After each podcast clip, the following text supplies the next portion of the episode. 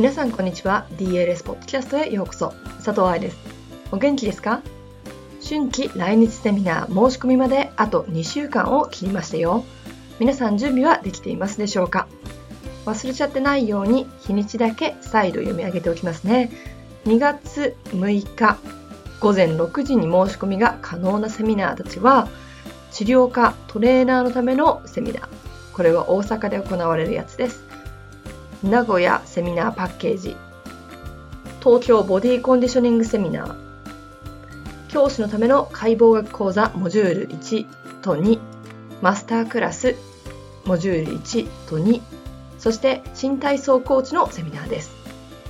2月20日朝6時に申し込みの可能なセミナーたちは教師のための解剖学講座モジュール3これはモジュール1と2を一度リピートしている人対象に行うセミナーです。対象に行う応用セミナーになります。DLS Kids 名古屋セミナーの残りこれは2月6日からこの日までの間に名古屋セミナーのパッケージが売れなかった場合または余っている場合のみお送りするものですもしかしたら余りがないかもしれないのでご了承くださいそしてのぞみ委員長によるワークショップもこの日から申し込みが可能になります。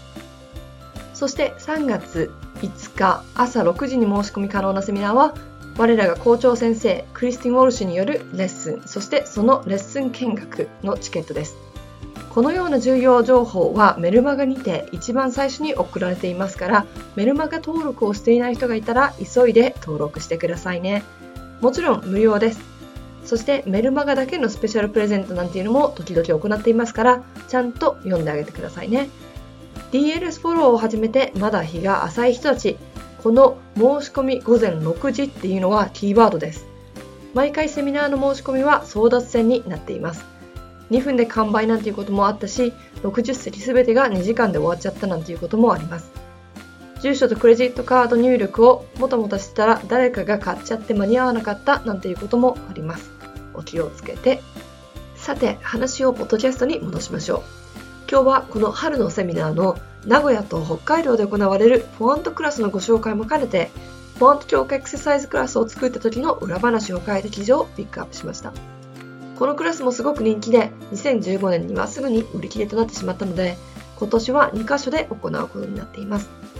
少し内容は違うけれど、保安とレッスンと通のレッスンの違いなどをお話ししているので、いつもの練習の役にも立つと思いました。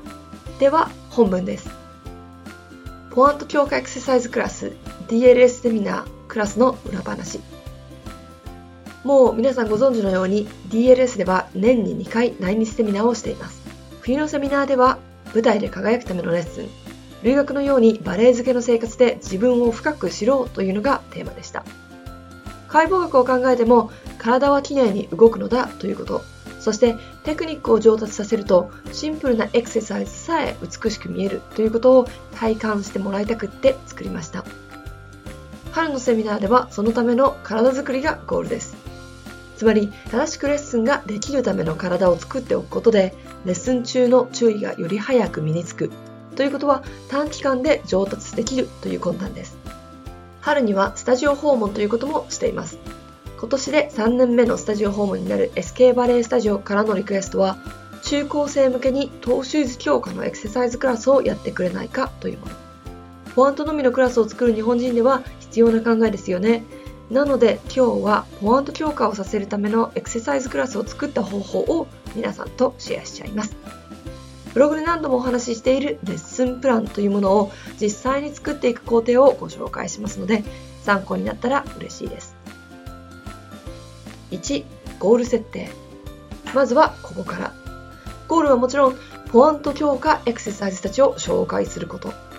ここでのポアントはポアントで踊るためのレッスンなのでポアントで踊るための準備をするというところね。そしてそれを中高生向けにということは12歳からトーシューズを履いていたらトーシューズ歴はそれほど深くない人もいる可能性があるって考えられる人たち。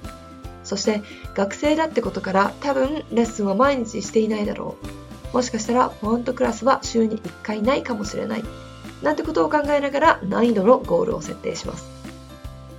2ポワントだけに起こる問題。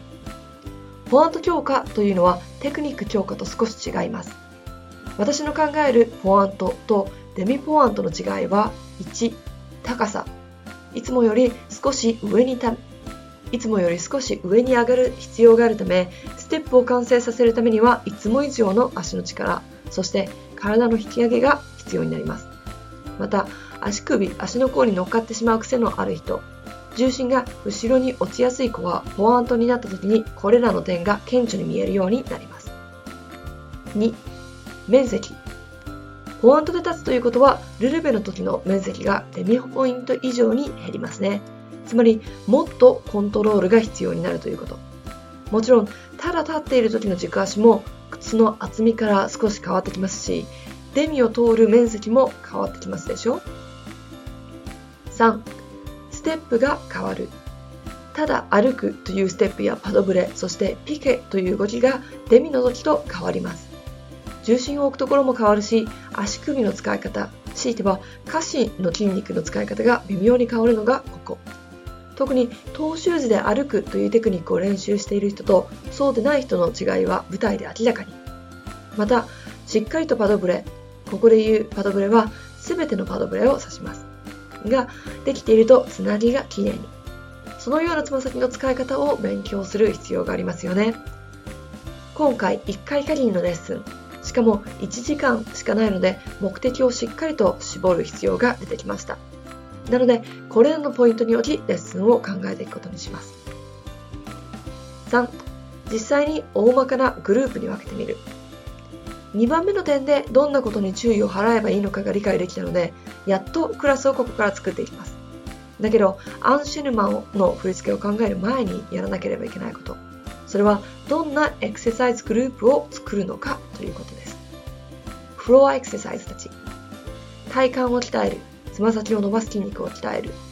臀部ハムストリングなど強い足を支える筋肉を鍛える。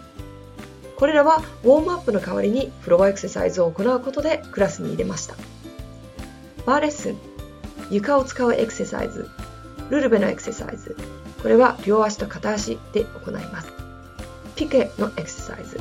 パドブレのエクササイズ。トーシューズで床を舐めるように使うというのは至難の技なのでバーレッスンではトーシューズの中のつま先の動きも練習していきたいところです。センターレッスン。パドブレと歩くエクササイズ。バランス移動と床を使うエクササイズ。センターでの大きな難点は安定感です。ただフラットで立っていても軸足がゴロゴロしてしまうのがポワントの悩み。重心を正しいところに落とす練習をします。この部分が終わったら振り付けを考えます。まあ振り付けは当日まで秘密。4音楽選び。やっと振り付けが決まり音楽選びになってきます。今回は音楽を使う時間が短いので統一感を作るために同じ CD から全てのアンシェルマンの音楽をピックアップしました。